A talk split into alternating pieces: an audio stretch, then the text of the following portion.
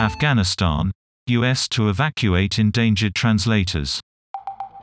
The Biden administration is to evacuate Afghan translators who assisted them during the war.